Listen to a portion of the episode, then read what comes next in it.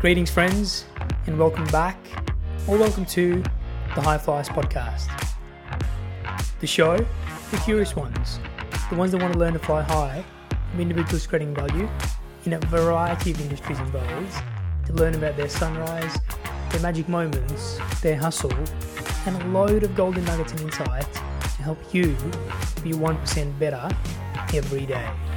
And I'm your host, Vidit Agarwal. In this episode, we take flight with Mainak Dhar. If I had to pick someone that motivates me and has influenced the way I think and look at work and life, Mainak would definitely be one of the people at the top of that list. This was a candid conversation. Hear about Mainak's upbringing in various parts of India and Canada, attending nine schools during this period, his love for storytelling from a young age that has now morphed into writing books that are bestsellers, starting his career in the FMCG and consumer world with Procter & Gamble 25 years ago. That really started from a desire to have an impact and make real stuff for passionate people. I love his perspective and personal journey on leadership, whether it be helping others succeed or leading teams in various cultures and geographies, as he has in Asia, Australia, and the Middle East. And so many more actionable insights from his journey to date. Are you ready to fly high?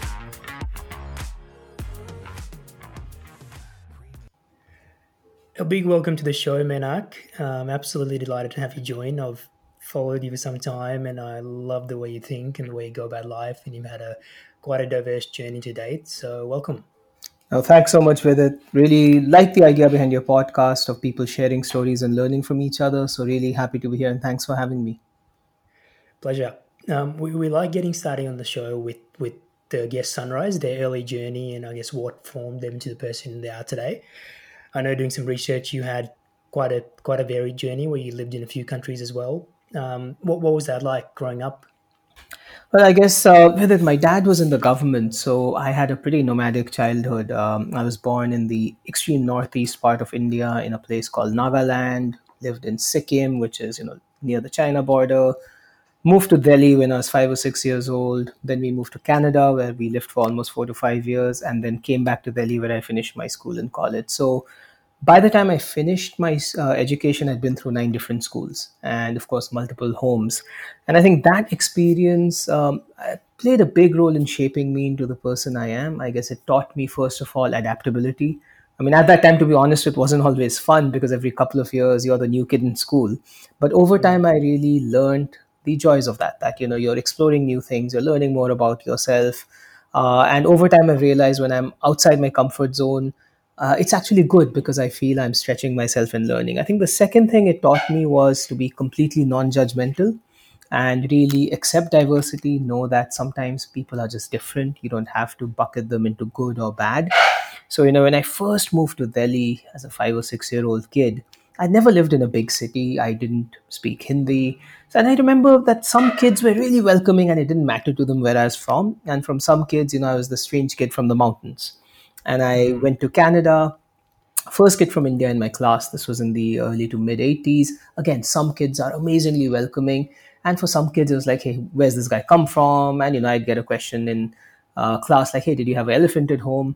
And I, and I came back from uh, Canada after a few years and I was in my teenage years, had spent, you know, four or five years there, had a bit of an accent. And again, for some kids, it didn't matter but some kids were, hey, who's the strange foreign returned kid with this accent?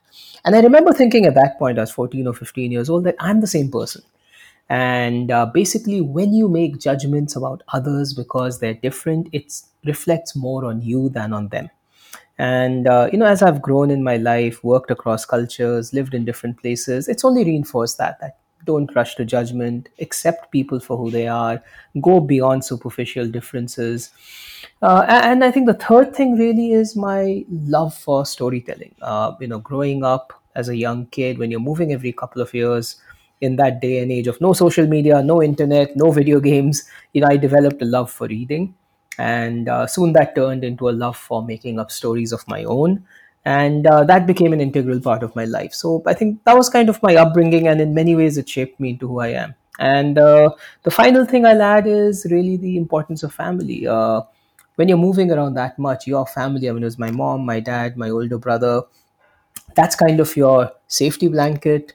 That's uh, where you come back to where you have problems. That's your bouncing uh, board for when you're talking of ideas when you have things on your mind so really the importance of family and uh, uh, how important and how valuable a tightly knit family and a uh, secure family environment can be and you know now that i'm a father myself and i'm married i mean those are values that are really important to me Mm.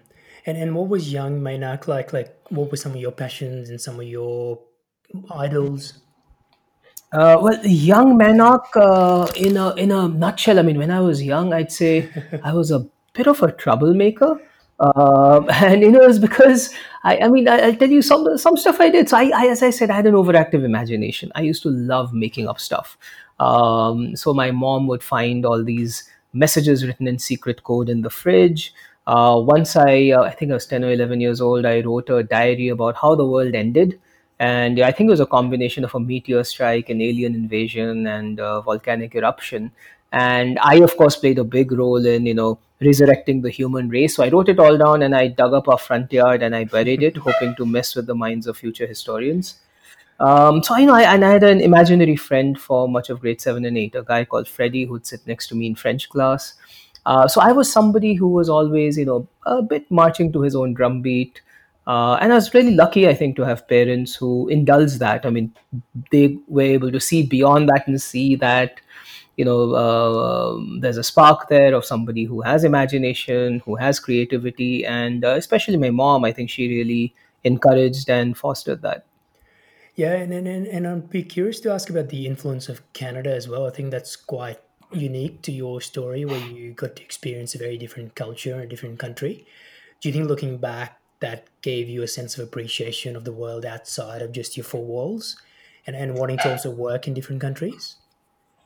I, I think it did, but to be honest, you know, I had lived in very diverse cultures even before I went to Canada. I think Canada took it to the next level. So, you know, when I was born in my formative years, I'm told the first language I learned was uh, Nepali Right. because an orderly at home uh, was and obviously I don't remember the language now. And you know I lived as I said in mountainous areas in Sikkim. Nowadays is of course much more developed. I mean that day and age we used to live on this bungalow on top of a hill. And literally there were like shepherds down there I still remember. So it was a very very different world versus a big city like Delhi. Um, so you know even at that young age I had kind of realized that the world's very different. There are all kinds of people all kinds of cultures, languages. I think Canada took it to the next level um, uh, because then you're in a completely different environment, a different country, uh, different seasons. I mean, my first thing I remember about Canada is the cold. Uh, we landed up sometime in uh, end August or September, and then winter hit. I had never seen cold like it before, and uh, and I think it just in many ways I think uh, made me adaptable because um, uh, and in my career what I've come to realize is the more you soak in differences, the better you become. Uh, I mean, if you are surrounding yourself with people who are like you, who think like you, who speak like you, chances are you're not learning. So that's one thing where certainly it shaped me in my outlook to life and my career is to welcome diversity of thought, uh, to really seek out people who have different experiences so that you can learn from them. Yeah, great. And, and it sounds like you were very driven from an early age. So I'd be curious, what were some of your kind of aspirations growing up? Is there someone you looked up to or something you wanted to be at that young age? You mentioned being a writer, but more broadly? to be entirely honest Vidit, I don't think I've been, you know, I, I, I classify myself as being very driven uh, by the idea of achievement or promotion or progress or getting to a certain position, even today. To be honest, um, so you know now I've been working for 25 years. Even today, you know I'm not driven by I'd like to become X or I'd like to get to a certain position. I think the big thing that's um, driven me throughout my life is find stuff you're passionate about and do it and be full on about doing it and secondly how can you really make a big impact to those around you? And uh, those are i think the two things that have um driven me since i was pretty young. And i'd say the people i have learned from who influenced me from an early age you know i mentioned my mom. And you know it's not one specific conversation but you know a number of different conversations uh, uh, we've had over the uh, years when I was growing up. Uh, so I remember, you know, when I used to make up these stories, Uh, and you know, my first spark of inspiration in actually taking it beyond just writing stuff for myself was I. Uh, I read an interview by Stephen King where he said, When anyone pays you a cent for your written work, you're a published author. So I had some stuff written at home. I solved the maths textbook for the next term, stapled it together, and sold it to my classmates. Uh, and I was 11 years old, so I came back home with $12.50 as my first, you know, quote unquote royalty. uh, and, you know, my mom said, wonderful. And she took me out for ice cream. And, you know, she said, hey, if this is what you're passionate about, uh, don't hold back. And, you know, when I um, was in school back in India, I mean, in India, any kid who's good at academics, you know, especially back then, was either trying to be a doctor or an engineer. I didn't want to be either. And I didn't know what I wanted to be. I was just curious about the world. Uh, that was a period of time when the world was changing. The Berlin Wall had fallen, the Cold War was ending, the Indian economy was liberalizing. And I just told my mom, hey, I'd like to figure out more about this. So after grade 10, I actually studied uh, the arts. I studied history, economics. And my mom said, hey, if that's what you're passionate about, learn.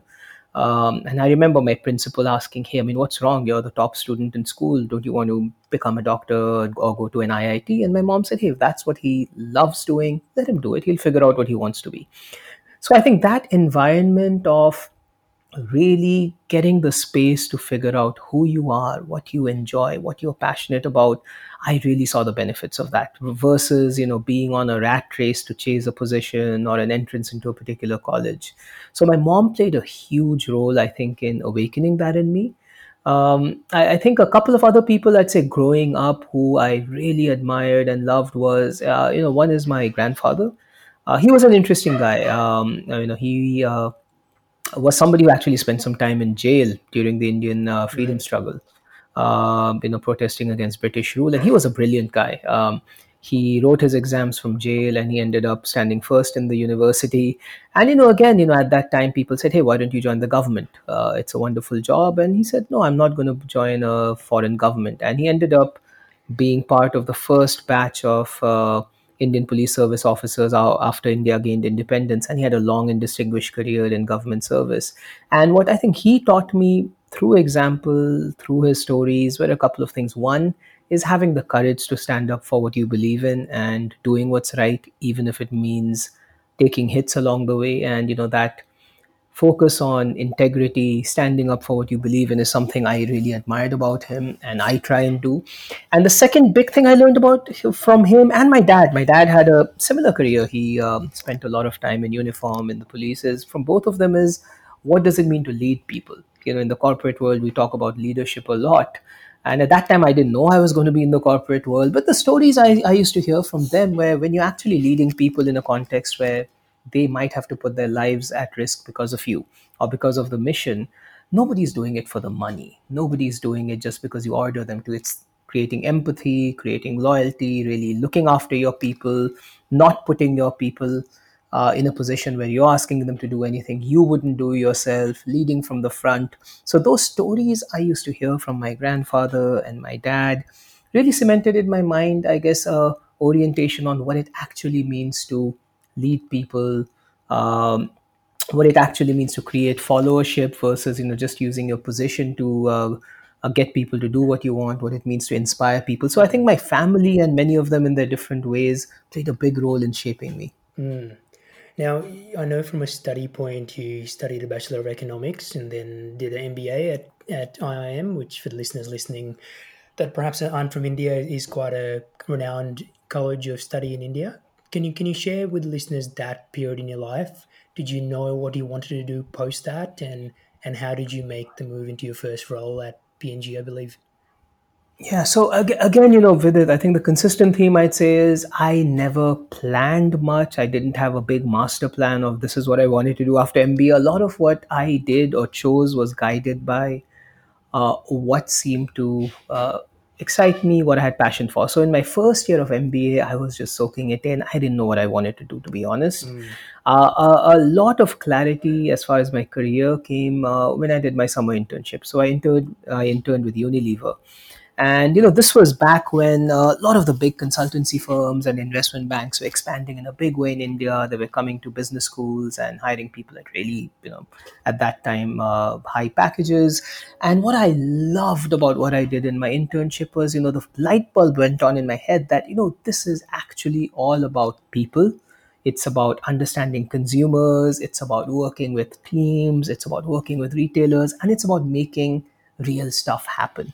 So I still remember, I mean, I was working on a project in their foods division and, you know, I was an intern. So I literally was heat sealing some samples together and, you know, going into a consumer home and talking to a lady, understanding what she did, going back and getting feedback. And I said, this is fun because you're working on things that are going to become a part of people's lives that people are going to use. You're going to be part of creating brands which become a part of popular culture, become a part of, you know, how people relate to their families, how they relate to life. You're working on stuff that's going to show up on shelves. And that whole idea of creating concrete impact, understanding people. And, you know, I, at that time, I was passionate about writing. I'd written a couple of books in college. The whole idea that it's about also connecting the dots, coming up with insights, creating ideas. So when I came back from internship, I was convinced that, hey, this is what I think I'll have fun doing. Uh, and in my uh, final placements, you know, I applied only to Procter and Gamble and Unilever. So the night before my interview, my dad called me and he said, "Hey, so how's it going?" And I said, "Hey, this is what I want to do." And he said, "My friend, are you sure? I mean, what if you don't get either job?" Yeah. And I said, "No." You know, when you're 21 years old and you think you have it all figured out, I said, "Hey, this is where I think I'll have fun." And that's kind of what really got me interested in the world of consumer products. And you know that's what i've enjoyed ever since. It's been almost 25 years. Uh, but that's what's made it fun so far. Mm. yeah that really resonates with me because i think when i look at my journey i think i was very similar. Where in, in, in school and university i didn't really know what i wanted to do. And my dad was in the business world. So i said okay i'll study business because it sounds interesting and it sounds like you can connect the dots. And then one thing led to another and i similar to you, I'm in the consumer FMCG mm-hmm. space. So I think it's fascinating where I think a lot of people often ask me is, is how did you go from one step to another? But I think listening to you, it sounds like sometimes those things sort of fall in place if you know what what fulfills you in life. Absolutely. Mm. Now, now we like talking on the show about magic moments because I think again, taking inspiration from my own journey, there's been a lot of moments that in that period of time can be quite challenging or can be quite unique or mm-hmm. there might be people you've met who you go i don't really appreciate it but looking back you learn a lot from it i know you've had a, quite a diverse journey to date and i wonder if you could share some of those magic moments that you've had in both life and work looking back that you think were quite pivotal and they were quite influential well, I guess uh, for, the, for me, uh, you know, one of them I've mentioned about, which is, you know, when I was a kid, and really for the first time, that idea came into my head that, hey, I can be a writer. And yeah, yeah, it was a stapled booklet of a few pages. But I think that was kind of when a light bulb went into my head that, you know, creativity isn't just about me making up stuff, you know, the joy of sharing stories with people. Uh, so that that clearly was one of those magic moments. You know, I've talked about my first time I realized what excites me about work, which is the whole idea of understanding people, working on uh, ideas that are going to make a difference to people's lives, working with people in teams when I was an intern, which kind of shaped my choice of career. So as I fast forward a little bit into, you know, uh, a couple of other incidents or times in my life which really played a big role into shaping me into who I am. I, would say one was, you know, at that time was obviously very difficult time of my life, but I think I learned a lot from it. Is when my mom passed away. So I uh, lost her in 2001 to cancer, and uh, so it isn't one specific incident. But if I think about those, you know, maybe a year or so before that, and a few years after that, uh, I learned a lot about who I am, what matters, and how I could spend the rest of my life. So, you know, that was an incredibly tough period of my life. So, on the one hand, you know, I got promoted. I was moving to a new uh, job in Singapore from Bangkok, where I was at that time, and my mom had a relapse of cancer. She had beaten it uh, earlier. And I remember just being so torn about choices in life. So I used to fly back very often, you know, sometimes every weekend to be with her when she was having treatments. And I was really torn and uh, you know things were actually looking up my mom said hey i'll be with you in singapore soon the doctor saying things are actually looking really upbeat so i actually got a bag with her clothes and belongings with me to singapore i still have that bag with me right. by the way where we were actually planning that, hey, in a month or so, she and my dad are going to be with me in Singapore and they'll spend many months with me. And then all of a sudden, I was on a business trip uh, to the Philippines. I, my dad called and said, things are really looking tough and uh, you need to be here. So I caught a flight and I landed in Delhi about a couple of hours after she'd passed away. So that that just hit me so badly. So at the time I was devastated. Um, but you know, obviously, as I look back, as I reflected on that period of time, I think the big thing that that whole period of time taught me is look, don't plan too far ahead. Live in the moment.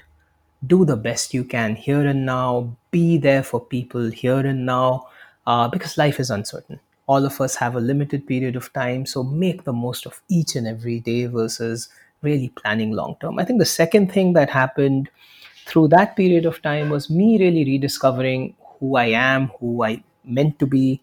Is uh, you know after I had passed out of business school, got into uh, uh, P&G, started my corporate career, I kind of lost touch with writing.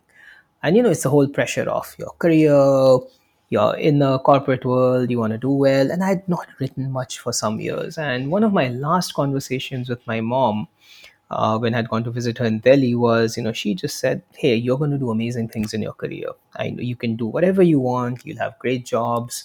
But, you know, one thing I'd like for you to do is have that joy on your face you did when you were a little kid making up stories.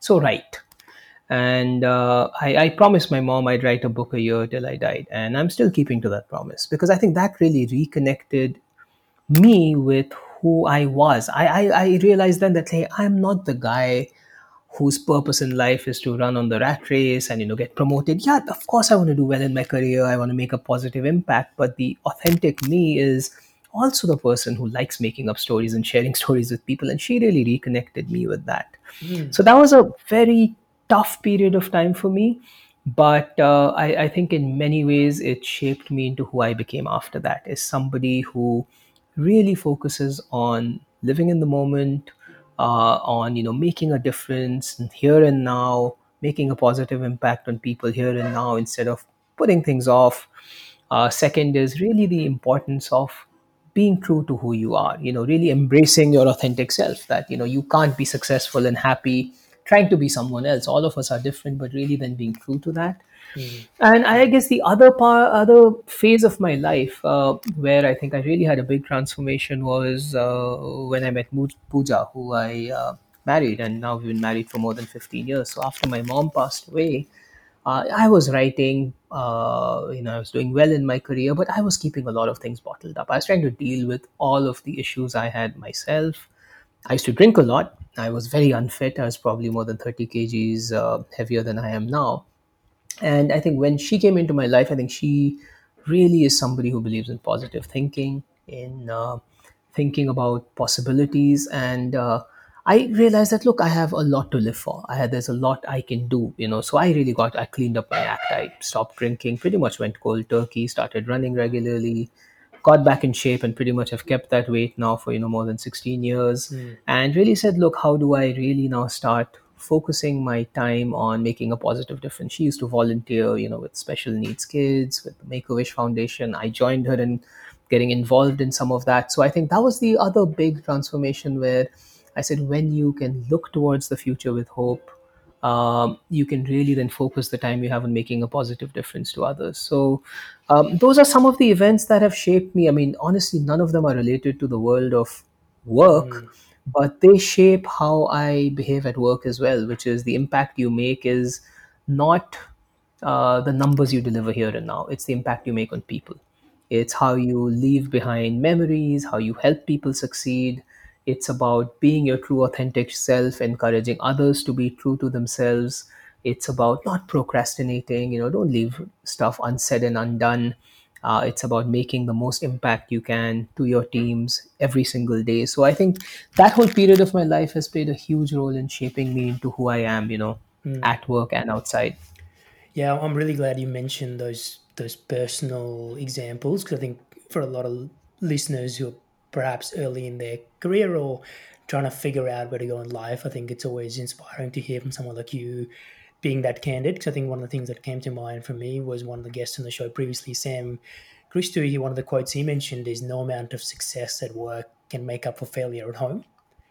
Absolutely. And I think that Absolutely. you sort of captured that really well in your examples. Um, and I think the other thing around your mother's death, it really resonates with me because I think I, I I had an incident like that early on in my career where I had a severe car accident because I was working. I was working 15 hours that day, and I didn't sleep. And I went from work to to another place for work, and I sort of thought I was tough and I was I could sort of do anything, right? And and I had a car accident where I could have passed away. But I was very Oh. fortunate that I survived. But I think that gave me a new sense of appreciation of family and mm-hmm. people around you, mm-hmm. to your point. So I think it's always interesting hearing those stories where often a drastic incident makes you reflect. Um, is there is there something your younger self, I think, as you, as you think of when you started your career, perhaps in your mid mid to late twenties, that your younger self would have told you for where you are today that perhaps would have been wrong? Perhaps that younger, naive Mainak had some vision of where you are today that actually turned out differently. I guess uh, the one thing I see is when I was younger, especially when I'd begun my career, I, I think the tendency is a lot of people at that life stage define success in a pretty unidimensional way. Uh, and you know, uh, let's face it, when you start working, you're in a competitive environment, you know, you start thinking of success as being how do I progress in my career? How do I get the next promotion? How do I get the next raise? You know, to a very large extent, it can seem like that's what success is. Um, and I think as I have grown in as a person and in my career, I've realized that you know success is never unidimensional. Ultimately, even in the corporate world, if you really want to be successful, it's not about you. It's about others around you. You know as you especially as you start becoming responsible for people it is no longer about you. You're succeeding through people with people along with people and um, so you know in my first i'd say three four years you know I- that really hit me when i actually had people starting to report into me when you realize hey you know it's not about me anymore and i think the same thing applies to the broader context of your pro journey in life you know when you get married, it's no longer about you anymore. When you have a kid, it's no longer about you anymore. And I think that's the biggest thing I never realized when I began my career is that ultimately success in life and in your career is not about you. It's about taking people along. It's about creating the right environment for people. It's about winning as a team. It's about uh, helping others succeed. Um, and you know, if I had known that when I began working, maybe I would have done things a bit differently. Maybe I would have focused a bit more on relationships. Maybe I would have figured out some of the things that took me a few hard knocks in life to figure out over time. Uh, but that's, I think, what I didn't know when I began working, which I now know. Yeah, and, and one of the things I'd love to double click on from your journey to date, I think, is the diverse experiences you've had, not just in terms of role, but to what you said earlier, in terms of different geographies and cultures. Because I think, as you probably touched on, there's a lot of learnings that you can get that apply to your way of thinking and your kind of sense of leadership, right? Could you could you share some of that, like how, what were some of your learnings during that process working in Bangkok, Singapore, Mumbai? that that looking back you think were really positive experiences I guess uh, you know one of the things Vidit, you know, I've learned, you know, so as you mentioned, I've lived across these locations, and you know, through the various roles I've had, I've managed businesses and teams in many, many different places. You know, all the way from China to Australia, Korea, Japan, Southeast Asia, the Middle East, and uh, you know, from what what I've really learned from that there is especially in the industry we're in, which is consumer packaged goods, one of the things I've learned is consumers, what they need, the values they have are more similar than different.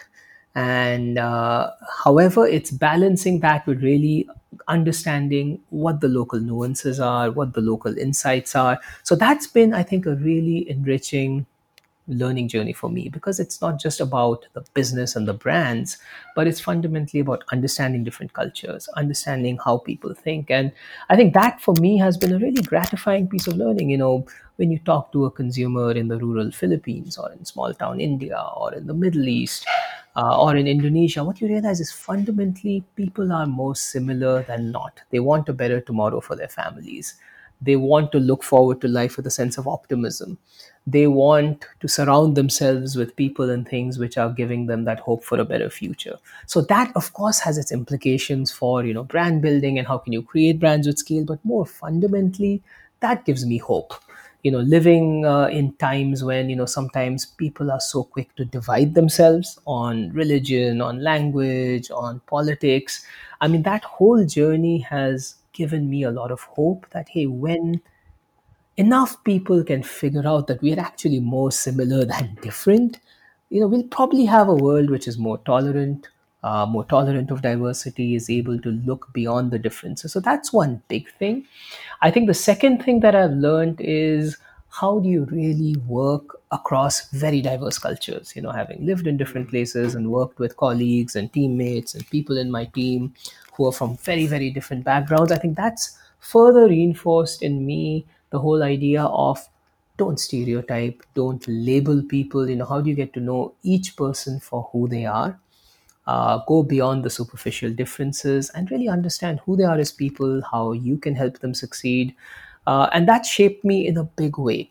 Um, uh, because, and that's really uh, given me some insights onto, you know, how do I want to lead people. So one of the things I love doing when I get into any new team is uh, really meeting with as many people as I can one on one. And it's not about understanding work, it's about understanding people. So what I do is I share hey, this is who I am as a person, you know, take away the labels of, you know, my degrees and my designations. This is who I am as a person.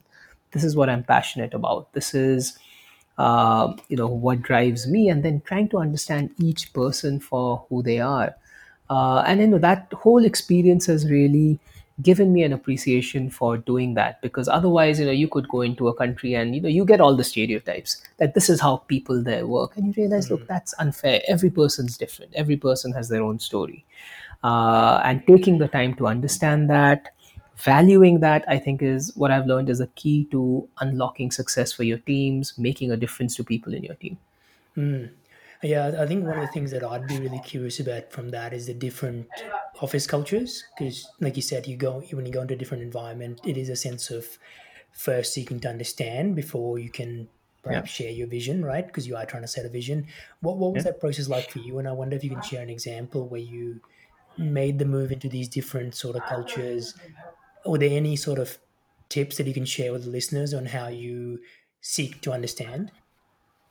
Well, I guess the first thing, as you said, is what's really important is seek to understand where people are right now, why they're doing what they're doing right now. I think the temptation for any new leader coming in is to come in and say, Hey, I have all the answers. The reality is, no leader has all the answers. So, my going in bias is to assume that people as intelligent or more intelligent than me have been running the business. Uh, so, you know, not come in assuming that I necessarily know better, but really spend the time to understand why are we where we are, what has happened. Second, understand what success looks like for people.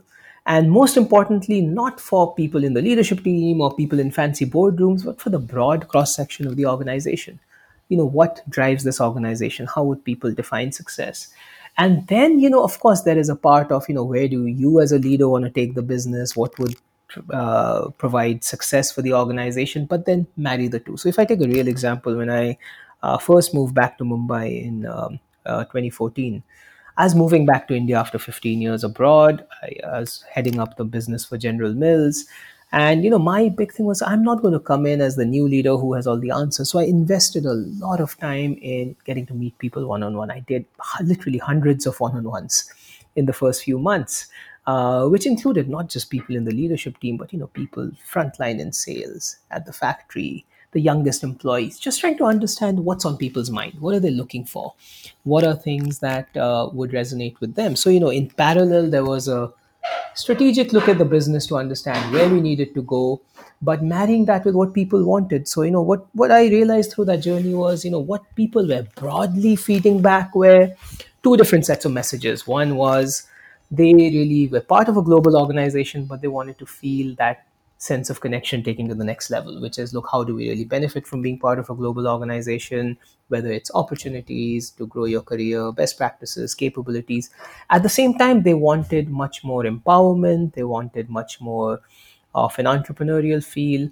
And uh, you know, I uh, used the time to understand what people needed, married that with what we needed to do on the business, which was you know, expand into some uh, faster moving categories, build some new muscles and capabilities, and really brought that together into uh, something that could galvanize the organization. And this is where I think my night job as a writer helps. So in the writing business, they always say, you know, what's your elevator pitch?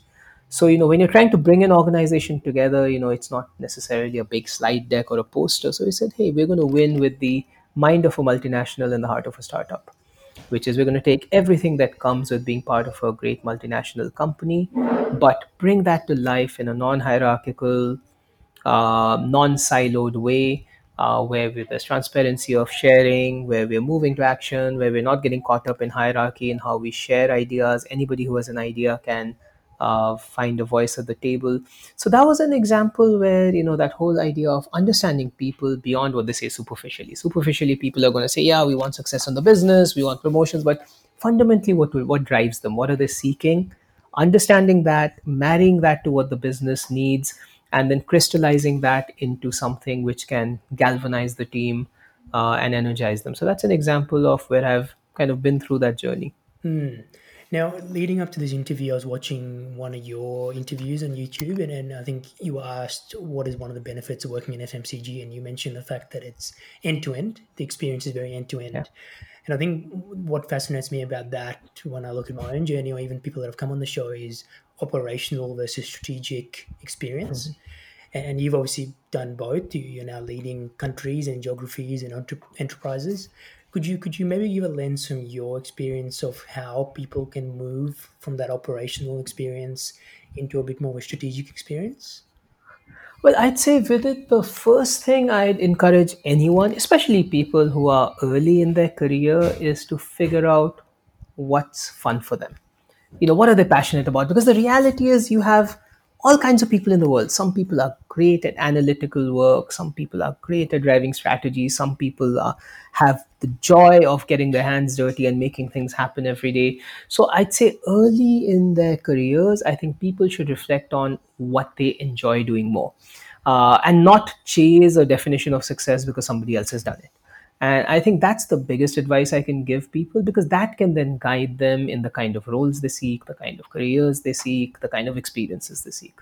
So that's the first thing. I'd say the second thing is if people want to get into general management, if they want to lead organizations or enterprises, the biggest tip I'll give people is what you need more than any other skill is adaptability there are going to be days and times and meetings where you're going to have to really zoom out and think about what's going to happen five years out and you know how, how do you think about long-term brand strategy. And there are going to be days when you're really focused on what's going to happen next week next month because there's an imminent issue which needs to be managed. Uh, and i think so those are the two pieces of advice i'd give is you know first reflect on what you enjoy what you're passionate about and uh, if you do want to pursue a career where you want to lead businesses and teams end to end, you're going to have to adapt. Uh, you can't just be a leader who says, "Hey, I'm I'm going to focus on uh, strategy, so don't bother me with the details." And you, on the other hand, you can't be so focused on the here and now that you're not able to envision the future. So I'd say it's a combination of that. That every one of us has a natural inclination or strength, and as you grow, recognize you need to round yourself off get experiences around yourself of surround yourself with people who can help you in areas which may not be your natural strength um, uh, so that you continue to grow and that self-awareness is helping you grow in a direction which is true to you but also sets you up for success the way you define it. Mm, yeah very actionable. Awesome. Now moving on to your hustle which is specifically your work um, one of the things i love asking is and you mentioned elevator pitch earlier so if, if say you were in an elevator with someone and they asked you what you do, how how would you describe your recent roles? Well, I'd say uh, what I do is primarily help others succeed. Uh, that's what I do. Because if you think of it, when you're the CEO of a business, you're not making anything and you're not selling anything. So you're actually pretty useless. Mm. If you just sit in an office, the only way you're going to be useful is if you're understanding what teams need to succeed, whether it's putting the right talent in the right place, creating capabilities where capabilities need to be put, sharpening the focus or vision where it needs to be sharpened, ensuring people have the right resources, uh, you know, busting barriers when your teams are hitting roadblocks, providing clarity where there's not clarity. You know, that's I think what a leader needs to do. Um, so if somebody asks me, "What do you do?" I say, "Look, I help a bunch of people succeed, and through that, the whole organization succeeds." So you know, one of the things that that has led me to do is throughout my career, I've never had an office, never. Uh, and I, I don't like spending much time at a desk because I feel, look, if I'm in a consumer facing business, I need to be with people who are doing that every day. I need to meet consumers and shoppers every day. So I spend most of my time with people, understanding what help they need, understanding what's happening uh, at the front lines, seeing consumers, seeing shoppers, meeting customers, so that I know where help is needed, what it looks like, uh, so that I can actually be most effective in uh, providing it. So, one of my old bosses made the statement, which still uh, resonates with me, is that the only good thing that gets made in a big headquarters office is a quick and fast decision. All the other actions out there, mm. and uh, that's kind of how I try and lead, uh, and um, that's what's shaped me as a leader for many years. Mm, great. Now, I know looking at your LinkedIn, you made a move in the last couple of months where you've gone from General Mills to Kimberly Clark, and you're leading the Australia, uh, the India and South Asia business. Well, I think one of the things that I'd be curious to understand is how did you mentally prepare for that transition? I think particularly when you're making it in that senior role, like you said, to help others. Was there anything mentally that you do in your own spare time to prepare yourself when you make those transitions? I guess you know when I have made any of my career transitions and to be honest i haven't worked with a large number of organizations you know this is my uh, third organization i'm working with uh, so when any opportunity comes my way you know the questions i ask myself are pretty simple which is am i going to be part of an organization whose values make sense to me and that's i think really important uh, because what i've realized is ultimately you want to be part of an organization which fundamentally is wired from a value standpoint similarly to how you are Second, am I going to be working on things that excite me? And third, am I going to be working with people and along with people who I'm going to enjoy working with? So, you know, whenever I have evaluated opportunities that have come my way, I ask these relatively simple questions. You know, I don't start with what's the designation, you know, what's the package. Yeah, to some extent, those are hygiene factors and you want to look at them. But for me, these are the big differentiators. So, you know, as I made the latest transition, you know, the first thing I try to figure out is, hey, what is what is this organization? What does it believe in? What's important to it? And many things uh, about it rang true for me. Second is, uh, you know, will I be working on th- uh, things that excite me? You know, this is an organization that's looking for transformational growth in this part of the world. That's something that excites me is building something, scaling things up, making a disproportionate impact. And the third is I had some good friends who were in the organization. So I had a bit of an insight into what it's like to be part of that team, the kind of people who are there. And, uh, you know, those are the questions I ask uh, when opportunities come my way. And, you know, one of the things I'll say is, you know, when I was much younger, I probably didn't think of it that way. Mm. You know, I still think of, you know, when I was an ABM in P&G and an opportunity had come my way, I'd start with, hey, what's the designation and what's the salary? And I think over time you realize it's the culture, the people, um, the mission you're on, you know, do those make sense to you? And ultimately, that's what leads to sustainable success. Mm. And, and out of all your experiences in your career to date, is there a six month period that stands out for you that is the most energizing or fun that you look back on fondly? Uh, to be honest uh, with it, no. I mean, I, am the kind of guy who believes you should have fun every day. If you're not, go do something else. Yeah. And uh, if I mean, I, I always tell people, look, doing a job because you're earning a salary is, of course, a reality, but it's a sad way of spending your life uh, I I want to be doing stuff and being with a team which is doing stuff because you're getting up every morning with a fire in your belly, saying I'm going to work on stuff that's fun, that's going to be impactful. And whenever I find myself uh, in a funk where I, I find that hey, I'm not finding stuff that's really energizing, I inject that in. Uh, I say, look, maybe I'm in a day where you know i'm dealing with a bunch of crises and obviously i have to do it you know i say look let me have a conversation with a couple of people who i think uh, I could learn from. Or s- somebody in the team needs help with something. Let me just have a conversation and spend a good conversation on, hey, how can I help somebody? So at the end of the day, end of every single day, I literally ask myself, look, have I been the best possible husband and father I can be? Have I made a positive difference to somebody at work? Have I done things that I'm energized about? Have I written a little bit? Then, I, if the answers are more or less yes, I've had a good day.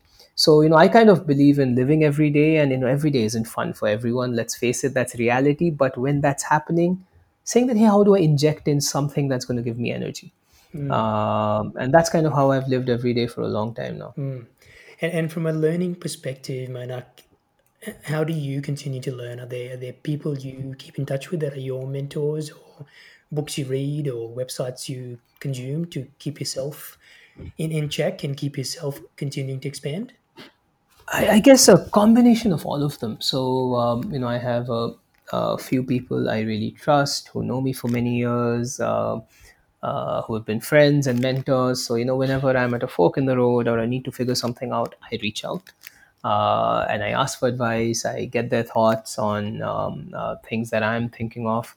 Um, the second is, uh, you know, really my uh, family. So, my wife Pooja plays a big role, I think, in being a um sounding board, you know, being somebody who keeps me honest to who I am, keeps me uh, in line with who uh, you know what my authentic self is. I read very widely. I read all kinds of stuff. To be honest, I don't read a lot of business books, Yeah. uh, but I, I read a lot of stuff. Um, you know, very diverse genres: science, history, historical fiction, fantasy. So I read a lot. At any given time, I'm probably reading two different books. Uh, so those are things I learn. The other part where I feel I really learn a lot is through people. So you know, by nature i am probably more introverted but i love having deep connections with people. So one of the places where i learn a lot is i mentioned the one-on-ones is just learning from every single person's journey. Understanding who they are what they've been through. Uh, you know sometimes you've been through similar things and you create that sense of empathy but at other times some you meet people who have been through experiences which make you think about things in a different way. So for me that's how i learn. I, I learn a lot through conversations, a lot through hearing people's stories, a lot through experiences I have. Uh, that's kind of how I keep learning and keep my mind fresh. Now, before we move on to the final segment, the final sprint, one thing I'm really keen to ask you is your LinkedIn. I know you do these posts that are leadership in 100 words, and, and I love them, and, and that's actually one of the ways we connected. Um, could you share the process that you go through to come up with that reflection? Because I think they're, they're very, one, they're very actionable, and two, they've, they're really clear reflections that you share from your own journey or from something you've seen in, in someone else. How do you come up with those? And, and also then how do you choose the ones to share on linkedin? Because i'm sure from your journey you've got many leadership and 100 word reflections right? Yeah, so I, I guess you know this whole thing started where you know I, if I look at all the things I, I, I enjoy doing and I'm good at, there's one thing which I'm probably not wonderful at is process. Uh, so I'm naturally not a guy who's big on you know I'm going to pen down things and I'm going to pencil down things. So this whole idea behind um, these posts started one day where you know after a meeting I was catching up with uh, one of my teammates uh, over coffee or drinks and he said hey you know you said something in that meeting which really stuck in my mind and you know i've been thinking about it a lot so i said look what was it i honestly don't know because i because i'm, I'm normally somebody who's going with the flow you know I, something strikes me i'll say it or do it. And then he told me what i'd said and he said look that made a very deep impression on me. Um, and then that happened a couple of other times. And then this person who's actually a close friend of mine now said look why don't you put this down? And so that's how it really started, which is uh, for me, it's less about me dispensing wisdom. To be honest, I'm not that pretentious. You know, I'm, I'm no smarter than the next guy. I screw up as much as the next guy. It's more of, and I don't even plan this out deliberately. I don't have a master plan of this is the topic I'll talk about. It's almost as I am seeing things, hearing things, figuring things out, reinforcing in my mind maybe things that made sense to me, or seeing something which I think, hey, maybe things should be different. I've gotten into the habit of now just pinning it down. And uh, that's how it started. Uh, and you know, so over time, you know, people would joke. You know, some of the people who knew me really well would joke, "Hey, I, I, who are you referring to in this post?" And I said, "No, no, this is not meant to, you know, point at a person. It's more meant to just say, hey, I, I thought of something today, or I saw something that made me think, or I heard somebody who made me think in a certain way, and I'm just putting it down. Uh, and you know, now it's lasted I think over a year now, and uh, it- it's become fun because for me, it's uh, what I've also realized is the engagement I can have then with people who have either seen the same thing, related to it, or in some cases they have a different point of view, which is absolutely fine. Uh, but through that, you're creating dialogue, you're learning from each other, and that's how it started and what's made it fun. But yeah, there's no master plan, there's no Yeah. process. It's pretty much flow of consciousness. Something comes comes to my mind, I put it down and uh, really use that to um, have those discussions. Mm, and, and those generally are the best ones, right? The ones that are organic and not structured. Absolutely. I think I think to your point, what he said, the thing that I love about it also is that it is engaging. Where I've noticed myself when people comment on it, you do reply and you do try and understand their point of view, which I think to me is fascinating because there's a lot of people on social media who post stuff but then don't engage with the audience post it. I think that in itself is inspiring that you're not just writing it, but you're also giving people the time to understand the point of view. Absolutely. Now, we, we like finishing on the show with the final sprint, and you mentioned earlier that you've gotten back into running, so I'm hoping I can keep up with you.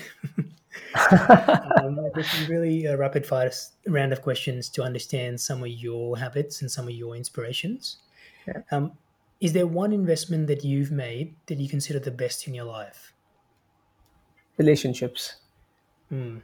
I think uh, I'm not fi- very financially savvy, so nothing about what I've done with my money would make anybody think about me being a good investor. But I think the best investment one can always make is whenever you meet people in whatever context or whatever period of time, genuinely invest in that relationship. One one thing you'd like to learn in the next six months?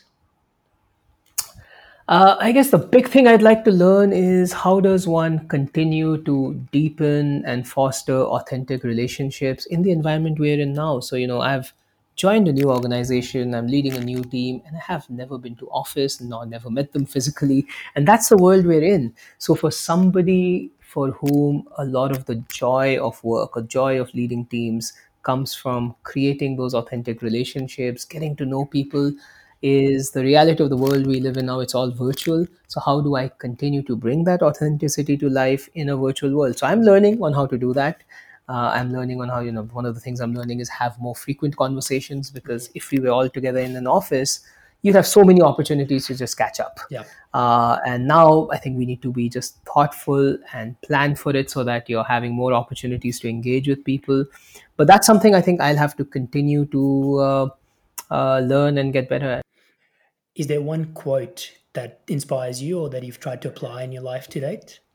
Ah, so I, I guess you know over different phases I've had um, um, uh, different quotes that have inspired me. One which really resonates with me now is this quote by Maya Angelou, which is actually on my LinkedIn header, which is "When you get, give; when you learn, teach."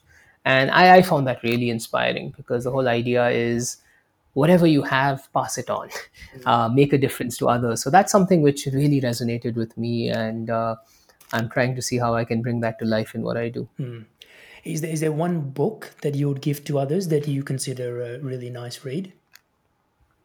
Well, one book which I um, loved, which shaped me as a kid in a long, in a big way, was Lord of the Rings by Tolkien. Okay. And uh, you know what I loved about it was just it, it blew my mind that somebody could create a whole new world. It's not just telling a story with its own history, its own genealogy, its own languages, and really creating that immersive world. You know that for me just blew my mind as a young child. So when my my son Adi is big time into reading as well and one of when he started reading big books that was one of the first books i gave him so he's become a complete tolkien fanatic as well and um, i think for anybody interested in the power of imagination and what possibilities it can unlock i mean tolkien for me is gold standard Yeah, great.